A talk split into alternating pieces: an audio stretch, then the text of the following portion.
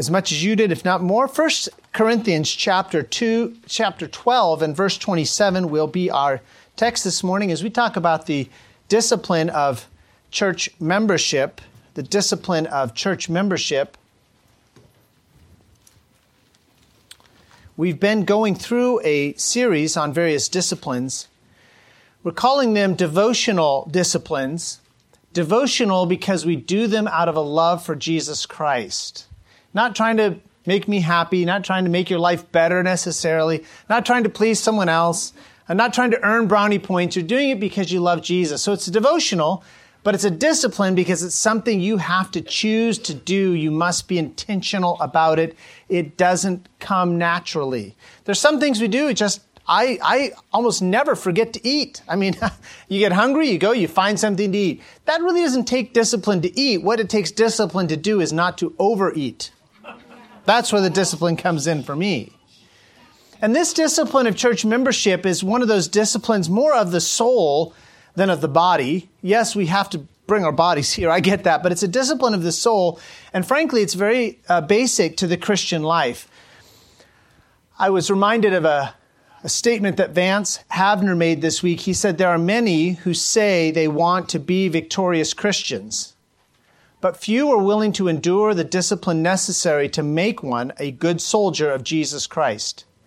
There is a prize to possess, but before we possess it, there is a price to be paid, and few will pay it. End of that quote. He's, he's right. You know, we want the benefits of God's blessings. We want His provision. We want His protection. But so often we are not willing to pay any price, not willing to go out of our comfort zone to do anything for Him. And we have to get out of that comfort zone. We have to sometimes make ourselves do things that we don't feel like doing. Maybe when we don't want to do, we, we know in our minds we ought to, but we don't feel like it, we don't want to do it. We've got to make ourselves, we've got to be disciplined in our Christian life. Let's uh, just review quickly some of these disciplines that we've already gone over. There was the discipline of prayer, setting aside time to pray. Now, I hope that you pray during the day as good things happen, you thank the Lord immediately. As sin happens, you confess sin immediately.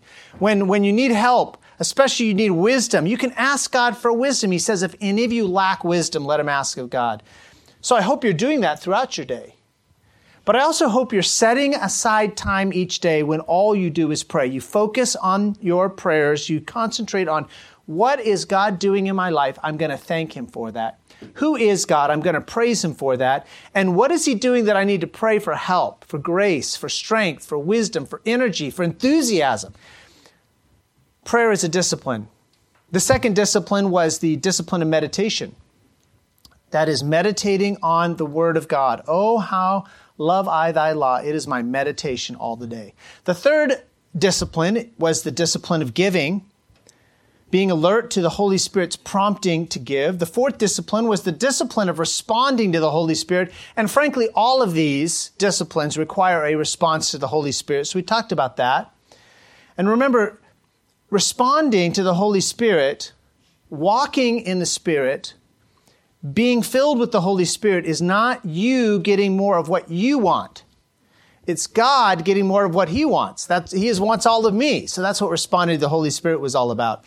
We talked about the discipline of gratitude, being thankful, and then we talked about the discipline of victorious Christian living. Life is always going to be a struggle this side of glory, this side of eternity. That's why while my heart is broken for the Granger family, I rejoice that our brother Lynn no longer has to struggle. He doesn't struggle to breathe, doesn't struggle to eat, doesn't struggle to speak. He's free of all those limitations. But it's the struggle against sin. He's free of that struggle. I don't know about you. That, that is the biggest blessing of heaven that I'm looking forward to right now. I'm not saying that's the only blessing, but not to even be tempted by sin anymore because there is no sin in God's presence.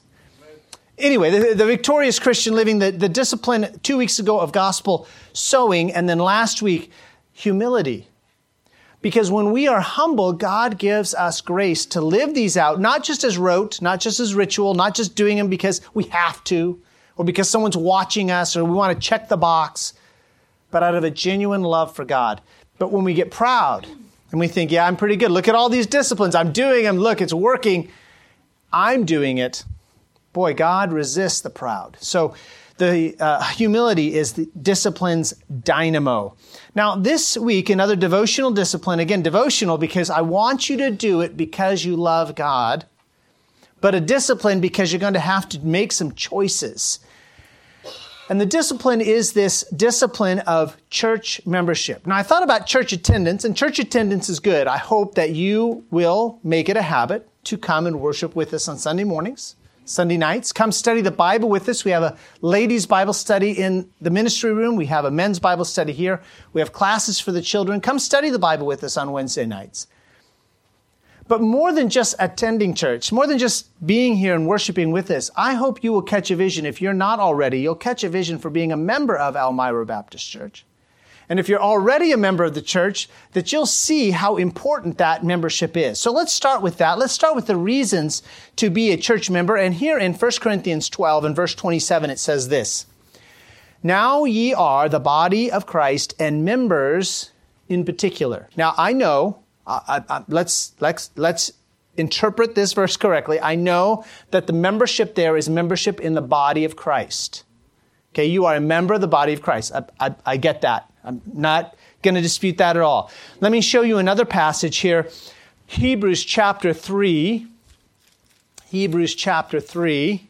If you'll turn with me, we're going to be in Hebrews 3 a couple times today, so we're going to hold our place there. Hebrews chapter 3 says this, verse 6.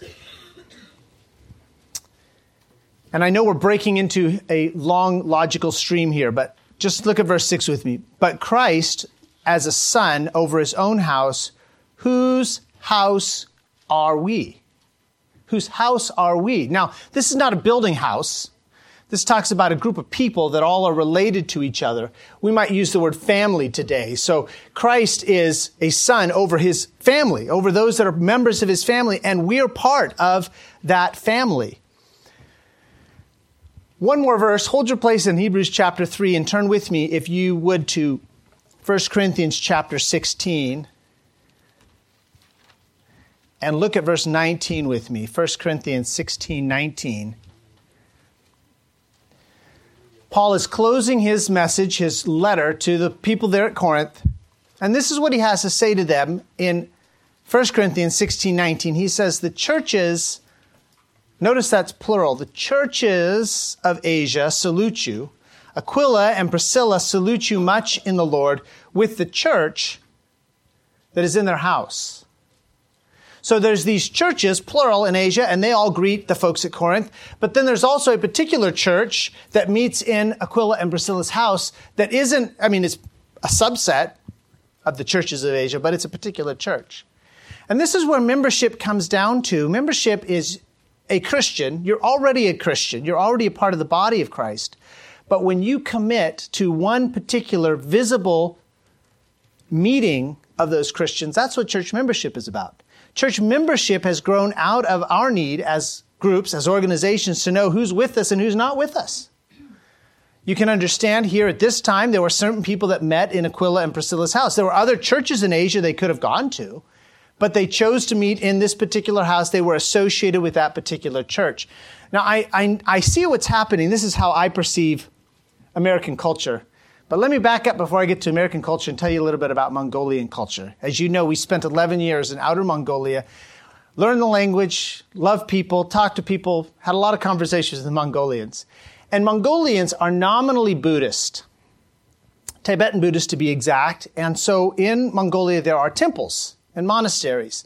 And among any given Mongolian, Buddhist Mongolian is not associated with any temple or with any monastery. No, they're not.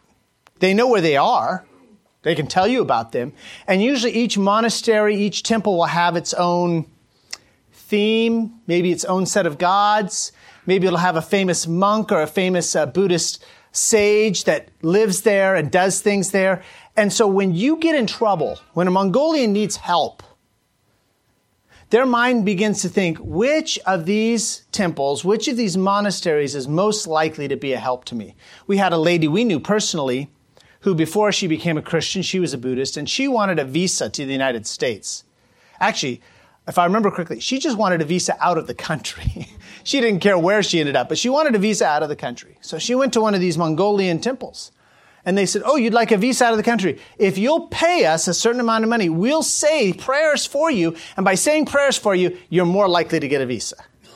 So she gave him the money and she told him, You know, this is what I want you to pray for. And they prayed and they prayed and they prayed, and nothing happened. But here's my point they see temples and monasteries as a place they go to get help. And have you noticed that a lot of Americans are beginning to see churches like that? They, they have a crisis in their life. Maybe they're going through a rough patch in their marriage, and praise the Lord, God can give you grace to heal a broken marriage. But they, they're going through a rough patch, patch in their marriage, and they say, Boy, I got to get back into church. Or they have children, and all of a sudden they think, boy, you know, I have some children. Maybe I want my children to be religious, and so they bring their children to church. Or maybe they're run into a financial difficulty and they need some money, so they come to church. We had a group, uh, a family come last Sunday, and they were looking for some money, and I gave them some of my own personal cash, and that's what I had. And but that's what they were looking for, and I, I invited them back this week. Of course, they can't come back this week because I got to find money elsewhere. I guess I don't know. But here's my point: they have a particular need, money, uh, financial help, uh, marital help, or or some other type of help. Maybe they're sick and they want people to pray for them. So they come to church and they say, Hey, would you pray for me? I'm sick. And then as soon as that problem goes away, what happens to that person? They disappear. And they show up again when they need more help. And so some of our Mongolian uh, brothers and sisters in the Lord, we were, we were so burdened for them because they would be fine. They would show up and they'd be coming regularly for a month or two and we'd be working through some issue with them. And then that issue would be resolved and they would disappear again. Four or five months later, they'd show up. New problem. We need more help. That's not what I'm talking about today. The church is a hospital, and we want spiritually sick people to come to this hospital because Jesus is the great physician and he can heal. But a hospital also needs staff. Have you noticed that? You ever been to a hospital without any staff? Maybe some of you lived in New York a couple weeks ago when all the nurses going on strike. And you show up at the hospital and they say, you know what, you're going to have to wait for a couple hours. We don't have anyone to look at you. Right? You know what it is like to go into an emergency room. And if you are not in the middle of a medical crisis, you can often sit there for several hours waiting for medical help. I'm, not being critical. I'm just saying hospitals need staff. And just like hospitals need staff, churches need volunteers. Otherwise, how does the church minister? Now, in Mongolia, the, the sad truth was most Mongolians who worked at a church, they were paid. They were paid by outside money, money from outside the country that would flow in and, and, and provide an instant staff of, of church people to serve. And so Mongolians got used to coming to church to take and to take and to take and to take and to take, but never to give. And a church needs people who come to give. Now, trust me, if you'll follow the Lord's leading in this and give to a church, guess what? You'll get a lot more back. I have no complaints about giving and giving and giving to church. Even before I had paid position in church, tried to help out any way I could with different ministries, give, give generously to the, the church's work, have people over to my house. I have no regrets. And you can talk to people who are very dedicated to Elmira Baptist Church. They're here Sunday morning for Sunday school worship Sunday evening, Wednesday night. They're having people over to their homes during the week. They're going out and visiting. They're making phone calls. And if you find one that is complaining that they give more than they get, you let me know. I'm going to go clock them. No, I'm just teasing. That's not true. I think you'll find most of them are very happy with what God's doing in their life. But a church needs people to give as well as to take. And one of the reasons to be a church member is we need to know whether you're on the team or not. Here in this verse we looked at in 1 Peter 16 19, there's churches in Asia. Well, which church do you belong to? You know, if you come to this church one week and then next week you go to Valley Church down the road and then maybe the next week you go to the Father's house and then you're over at Faith Community and then you go to Trinity Baptist. How can, how can you give and how can you serve in any one of those if we don't know which one you're going to associate with and which one you're going to be committed to? So let me give you some reasons to be a church member. And, and the first is that when you are a member of a church, when you say, Yes, I want to be committed to this body of believers, and I want to be committed to this body of doctrine, When you say that, then you become a definite member there. As 1 Corinthians 12 27 says, members in particular, you know your place. I had a friend growing up, and his family was one of these folks that they just seemed to go to a different church every month. They'd be in this church, and then they'd be in that church, and then they'd be in this church, and then a couple months later they'd be in that church. And you know, it was really hard for them to serve anywhere because the church didn't know how long they were going to be there before they drifted off to the next church. They weren't members in particular anywhere. They were just people say, "Well, I'm members of the of the invisible church." Well, that that's true. You are invisible in most churches. That's that's all we know. We need a level of commitment, and if you are a member of this church, you can uh, be used. You can serve here because we know you're committed. There's a fella I met. Um, I'd only been here about a year, and I met a fella. And as I often do, I said, "Hey, you go to church anyway?" He said, "Yeah." Yeah, I, I, I do. I said, Where do you go? He said, I go to Elmira Baptist Church. And what was funny was I had never met this man before in my life. I had been here some hundred times, you know, twice a week, three times a week for a year, and never met him. I said, Are you a member? He said, Yeah, I'm a member. I almost asked, Do they know if you're a member? I don't know exactly. I have not met him since. He's never come here. Uh, I don't know exactly what he's thinking. If you're a member of a church, you would know it, and guess what? The church would know it too, because there's a certain level of commitment. Now, don't misunderstand. Becoming a member of a church does not make you God's child. You don't become a member, member of a church until you are already God's child. So let's back up a second and let's understand what it takes for anyone to be God's child. And and the first thing that you need to know in order to be uh, a member of God's family is that you need to realize that sin is a problem. We all have this sin problem.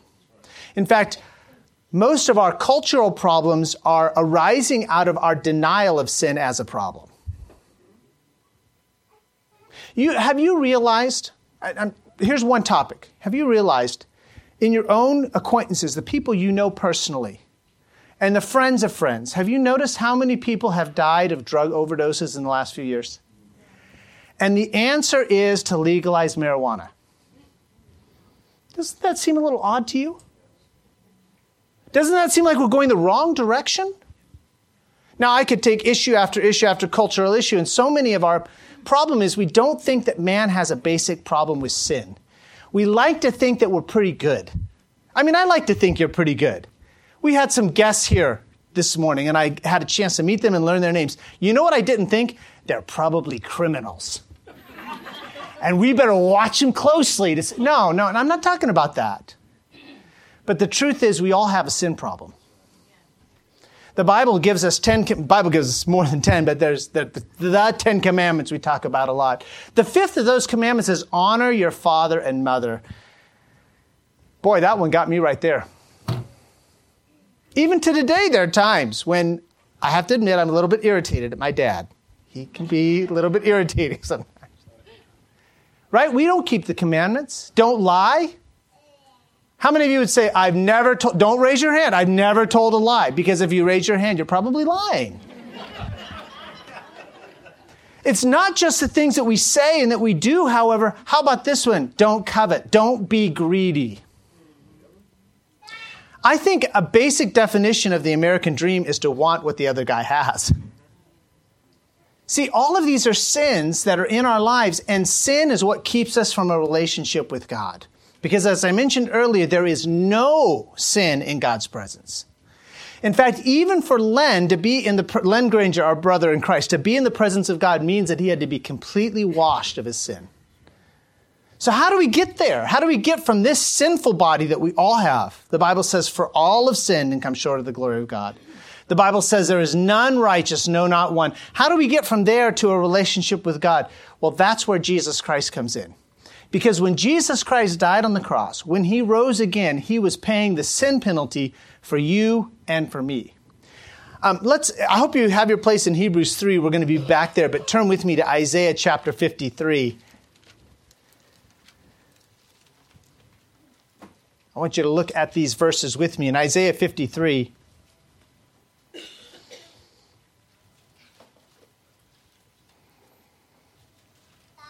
Isaiah 53 says this. I'm going to pick it up in verse 5. But he, this is Isaiah 53 5, but he, that's Jesus. But Jesus was wounded for our transgressions. Jesus was bruised for our iniquities. The chastisement of our peace was upon him. And with his stripes we are healed. All we like sheep have gone astray. We've turned every one to his own way. And the Lord hath laid on him, on Jesus, the iniquity of us all. When Jesus died on the cross, he took my sin on his own body. He took the punishment from my sin in my place. That's why he had to die. He wasn't just a persecuted criminal. He, he, he wasn't an agitator that got messed up with the government. He was the sinless Son of God who died in my place and paid a penalty for sin that I could never pay. We have to recognize that Jesus Christ died and rose again for my sin. We have to recognize that sin has a real penalty. The Bible says the wages of sin is death. Revelation 21 8 says it this way, and I'm going to read it to you. Revelation 21 8 says, But the fearful and unbelieving and the abominable and murderers and whoremongers and sorcerers and idolaters and all liars shall have their part in the lake which burneth with fire and brimstone, which is the second death. Now we like to we like to focus on the on the problems we don't have. Well, I'm not a murderer. I'm not a sorcerer. I'm not an idolater. Yeah, but how about the fearful? And the unbelieving and the liars. That's me without Jesus Christ. And the only way to avoid that penalty is to be in Christ. The Bible says, For by grace are ye saved through faith, not of yourselves. It is a gift of God, not of works, lest any man should boast. In order to become a child of God, you have to first recognize that you have a sin problem. That sin problem is taking you to hell. It's real, it's a lake of fire but that Jesus Christ died in your place. John 1 tells us that Jesus came into his own, and his own received him not. But as many as received him, Jesus, to them gave he power to become the sons of God, to become children of God. There's only one way to have our sins forgiven and to have that eternal life that God promises to us, and that's through Jesus Christ. So if you're here this morning and you've never had your sins forgiven, you've maybe you've heard about these things, you've thought about them, you haven't put them in any sort of logical order, or maybe you have, but you've never received Christ, then then you're headed for a very real eternity of punishment. But that's not what God wants. The Bible says God so loved the world. He loved the world to this extent that he gave his only begotten Son, that whosoever believeth in him, in Jesus, should not perish, but have everlasting life. And after you become a child of God, God wants you to be a part, uh, to associate with a particular church and to serve there. So, becoming a church member does not make you God's child. No, you must be God's child first. But if you are God's child, you, you probably have an inward desire. The Holy Spirit's are saying, hey, you need to be serving. You need to be doing. You need to be giving. And the best way for that to happen is for you to join yourself, to associate with, to become a member of, if I can use that terminology at church, so that we know you're a member. And you know you're a member. And you know you're committed here. And we know you're committed here. And you can serve here more fully. So when you're a member of a church, you can serve more fully than someone who just comes, maybe sometimes, maybe sometimes they don't. But second, Another benefit, another reason to be a member is that because you place yourself under necessary accountability. Do you remember last week in 1 Peter 5 5, it said this Yea, all of you be subject one to another and be clothed with humility. For God resisteth the proud, but giveth grace unto the humble. What does it mean for, yea, all of you be subject one to another? It means for me to allow you to observe what I'm doing. And sometimes make critical comments. Now, I know nobody likes people in their business. How many of you like someone in your business? I'm not raising my hand, but I'm going to see if anyone. Nobody? Okay. Hey, I get that. Go back with me to Hebrews chapter 3. I asked you to hold your place there. as much as I don't like people in my business, I've come to realize I need that accountability.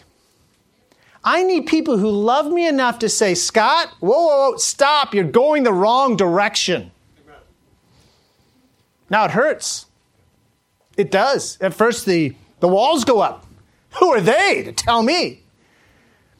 But when I pray and ask the Lord to calm my soul, you know what I notice? They love me enough to say something. They love me enough to say something. We went out to an Indian food restaurant one time with some young people. I was uh, in my 30s. I don't remember my exact age, but I was smart enough to know that when the waiter put down a little dish of red stuff and said, This is really flaming hot, not to eat it by the spoonful. But one of the teen boys said, Oh, I like hot stuff. I really like hot stuff. I can take it. He said, I'm going to take it. I said, Stop. He said this was really hot. I don't think you should put a spoonful in your mouth. And my wife was there. Kevin took that spoon, put it right in his mouth. And for the next 30 minutes, he's chugging water. I didn't know that's so hot. Listen, I didn't tell him not to put the hot stuff, whatever it was, in his mouth because I hated him. I didn't tell him that because I wanted to, you know, just make fun of him. I didn't want to see him suffer. He didn't enjoy the rest of the meal because he just had this, I don't even know what the sensation is in his mouth. Now, it's not about hot sauce, okay? It's about accountability. It's about being a part of an organization that loves you enough, a church in this case, that loves you enough to say, hey, I don't think you should do that. Ephesians 5:21 says, submitting yourselves one to another in the fear of God. And here in Hebrews, I ask you to turn back to Hebrews 3. Look at verse 12 with me. Hebrews 3, 12 and 13. Hebrews 3, 12 says, Take heed, brethren, lest there be in any of you an evil heart of unbelief in departing from the living God. So that's the context, people going away from God. But verse 13 says, But exhort one another daily, while it is called today, lest any of you be hardened through the deceitfulness of sin. Now, I know this verse applies to us because earlier I said, Today we are having a food and fellowship. Do you realize today is still called today? And as long as it's called today, we're to be exhorting each other to not depart from God, not to go our own way. Yes, all we like sheep, we went astray. We turned everyone to his own way, but God has turned us back into his way. Now we don't want to depart from that again. And I need you to watch me. And you need me to watch you. And say, hey, listen, that's flaming hot. Don't put a spoonful in your mouth. Some years ago, as a part of a church, I was much younger member at the time, so I didn't have direct knowledge, but I know we were praying for a man.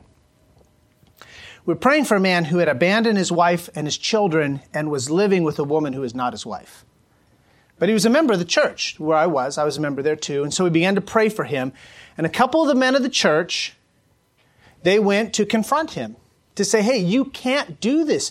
You don't realize the suffering you're already causing to your wife and children and the suffering you're going to continue to cause to your wife and children. So they went, they confronted him. Again, I was not there. I just know that we saw it as an answer to our prayers when that man left the woman that was not his wife and returned to his wife and children. Now, there was a lot of healing, as you can imagine, that needed to happen. But again, that's what a church does. It helps people, doesn't it?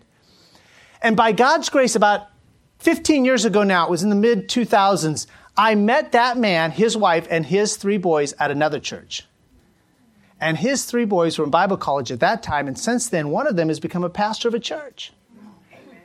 Because God is good.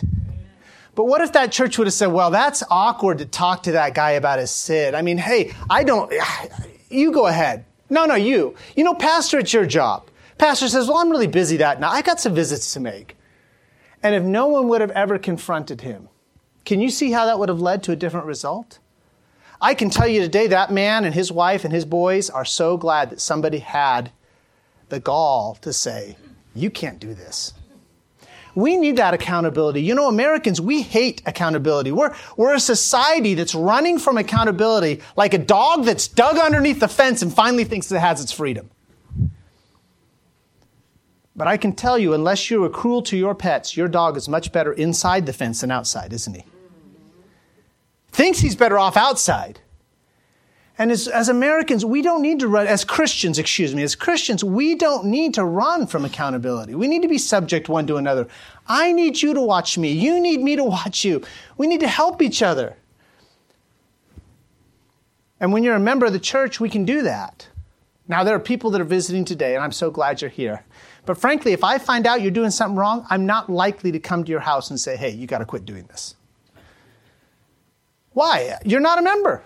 I don't know your level of Christian commitment, but if you're a member here, I know you're committed here, then I see it as my duty to say, hey, that's hot. Don't put a spoonful in your mouth to say, hey, you can't live in sin. You're not going to find joy and happiness and peace in this direction. So that's another reason to be a church member. There's several other reasons, but I want to skip down to this part here about understanding the importance of church membership and focus on just one piece of that, and that's to put down deep roots. I've told some of you this. We've had conversations, and I said, listen, you're a Christian, yes, but you need to be a committed Christian. You need to put down some deep roots somewhere.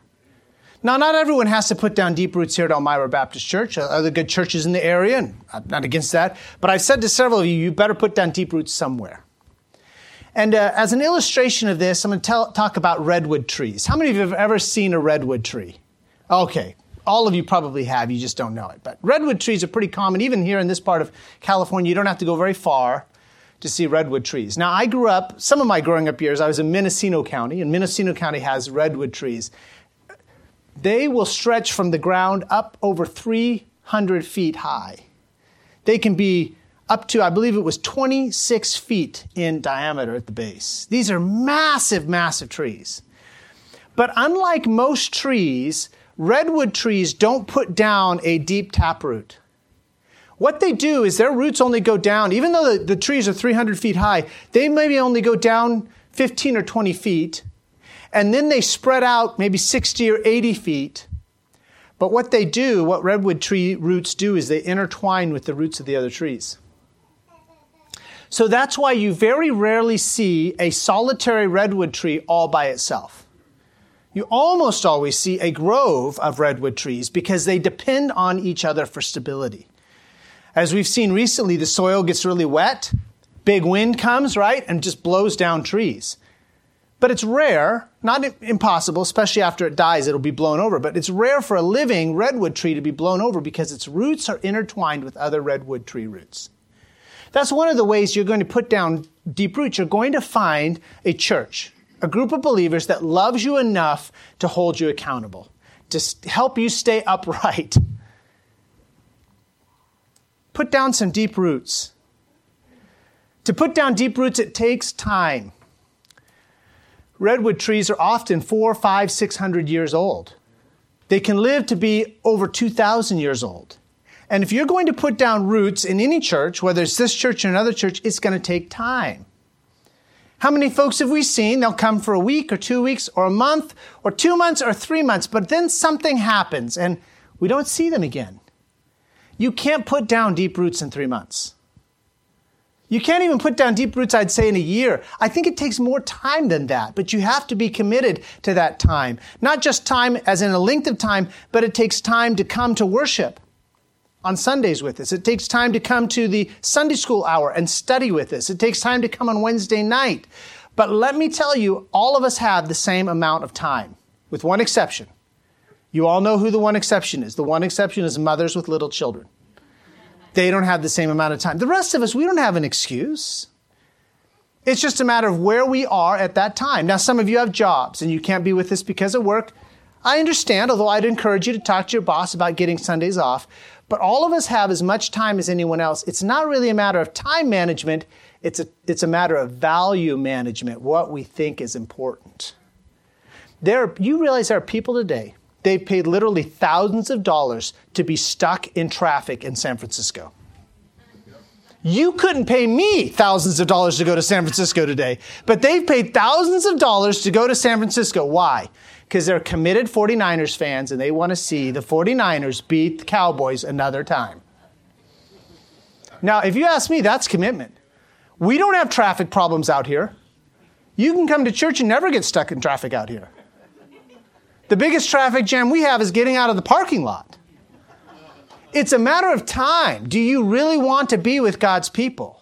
Look at your watch tonight at about five o'clock, about four thirty, depending on how far you have to drive. Look at your watch about four thirty tonight and ask yourself, what am I going to do for the next two hours? And and and ask yourself, is it more important than worshiping with God's people?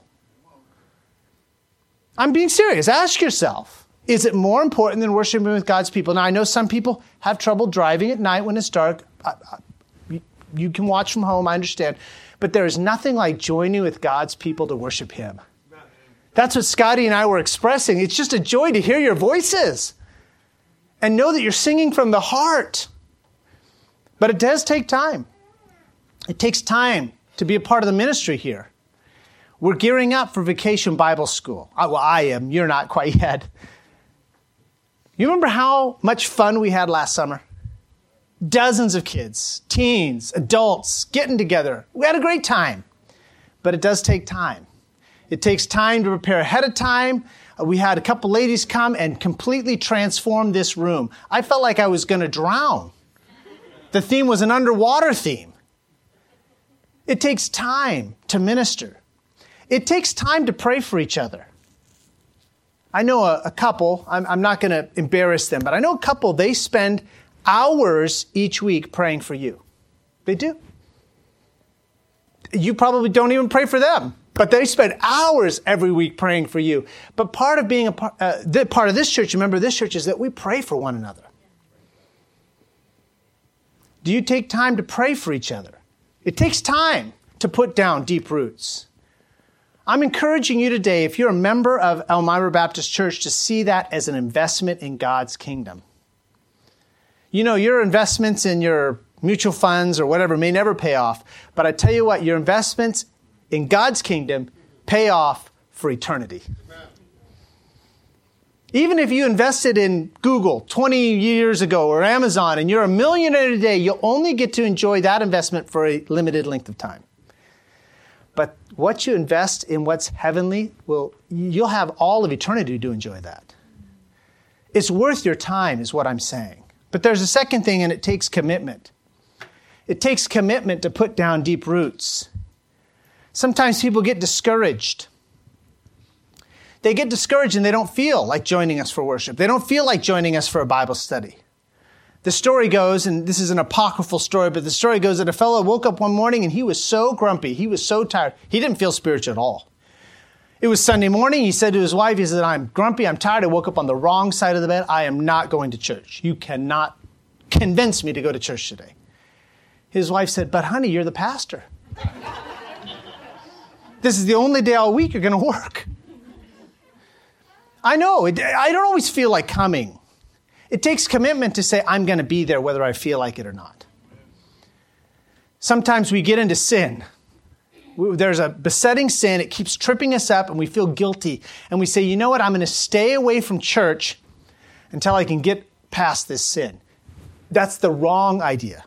You get into church, you find a brother if you're a man, you find a sister if you're a lady, and say, Hey, I need you to pray for me.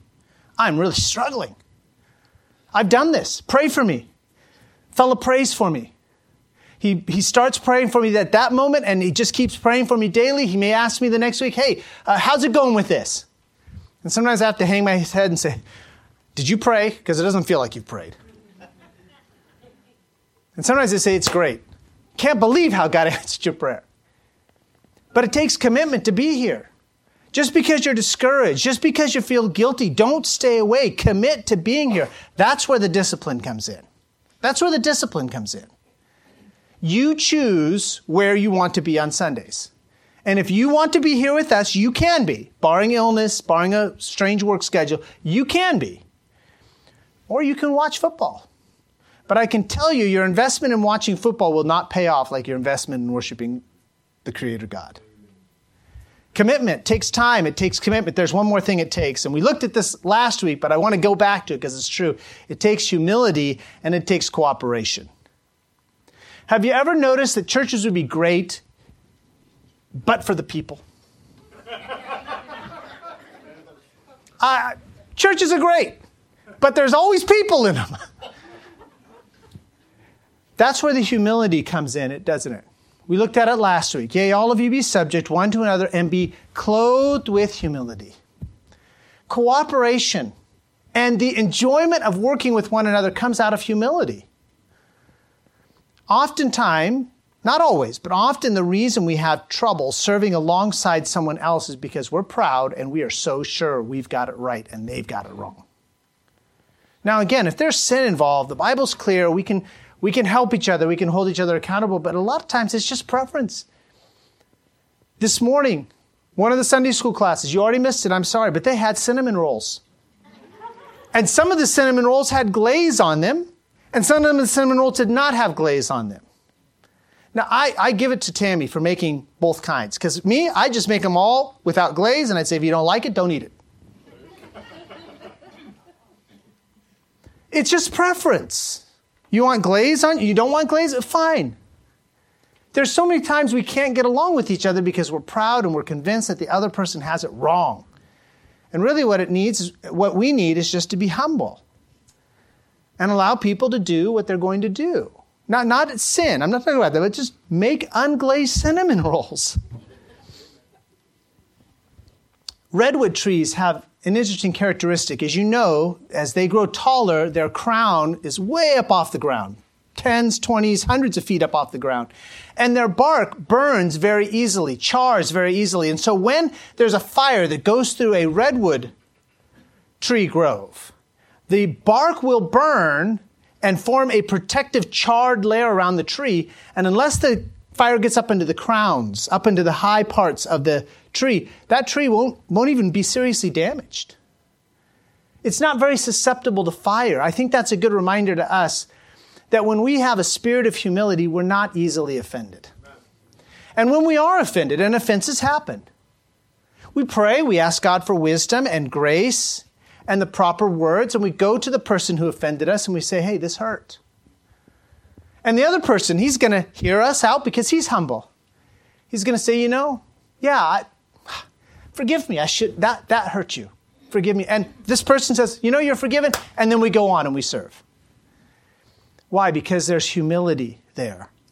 But it takes time, and it takes commitment, and it takes humility to put down deep roots and to be a member of a church. So here's my challenge to you this morning. If you're a member here, let me remind you we need you to put in the time, to be committed, to be humble, and you need us to hold you accountable. Spurgeon once went to visit a, church member who'd not been in church for a long time. And of course, this was 150 years ago, so they didn't have uh, gas furnaces and uh, electric heat. So they sat on this winter day, they sat by a fireplace, fire going there in the fireplace, and it was a nice fire, it felt warm. Spurgeon picked up the poker, fireplace poker, not to beat his church member. No, he took that fireplace poker, and as they talked, he just took one of the coals that was toward the edge of the fire, and he just pulled it away from the fire out onto the hearth. It was an open fire. Pulled it out away uh, out of the fire and, and onto towards the hearth. And you can imagine after 10, 15, 20 minutes, that coal had turned dark and had ceased to put off any heat. So they just kept talking, and Spurgeon just pushed that coal back into the middle of the fire, and guess what? Within a few minutes, that coal was red hot and heat again. I understand from this story, Spurgeon didn't say anything to the member about whether he should be in church or not. He just, little object lesson. Out of the fire, back into the fire. Do you want to be a red hot Christian? Do you want to be on fire for God? Do you want to be that warm glow that people can enjoy? Well, then don't isolate yourself. Don't only come to church when it's convenient. You be committed. You make it a point to be here. Don't be offended easily. And when there are offenses, properly, with grace and humility, go to the person who's offended you, express the problem, and let them sol- solve it together. If you can't solve it together, come get me or come get one of the deacons, and we'll get it solved in a spirit of humility. And then I want to challenge those of you who are not a church member. You know you're a Christian. You know, there's no doubt in your mind, your sins are forgiven, you have eternal life through the death and resurrection of Jesus Christ, but you're not a member anywhere. You've just sort of been drifting from church to church, or maybe you've been out of church for a long time. I don't know. I want to challenge you to put down some roots. Find a church. It doesn't have to be Elmira Baptist Church, but God wants you somewhere putting down deep roots. And if you're not a Christian at all, today can be the day of salvation for you. Because you don't have to become a church member, you don't have to be baptized, you don't have to give a certain amount in the offering. But simply by faith in Jesus Christ, you can know your sins are forgiven and you have eternal life. I would hate, we, the church, would hate for any guest to leave this morning wondering if you're a Christian. When the Bible says, These things I have written unto you that believe in the name of the Son of God, that ye may know that you have eternal life. We want you to know you have eternal life. Father, thank you for the group of folks you've gathered here today, and I am grateful for the committed core of members here at Elmira Baptist Church that make this ministry go. You've given me a, a great team to be a part of, and I thank you, Lord, for the team.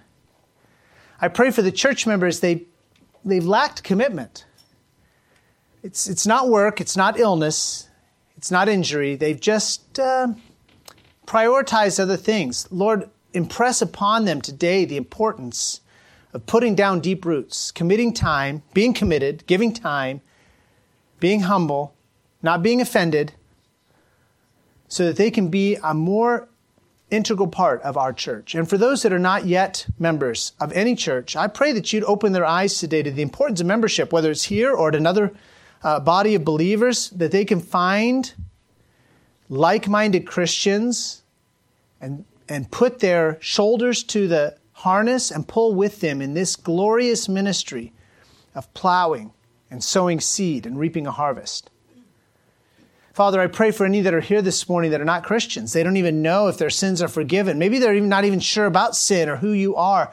My ask, my request, my prayer is that your Holy Spirit would convict them of sin, of righteousness and of judgment, so that they would see their, their deep need for Jesus Christ, for that salvation that is only in Him, that rescue from the eternal consequences of sin. And I place all these in your hands and pray these things in the name of your Son, Jesus Christ. Amen.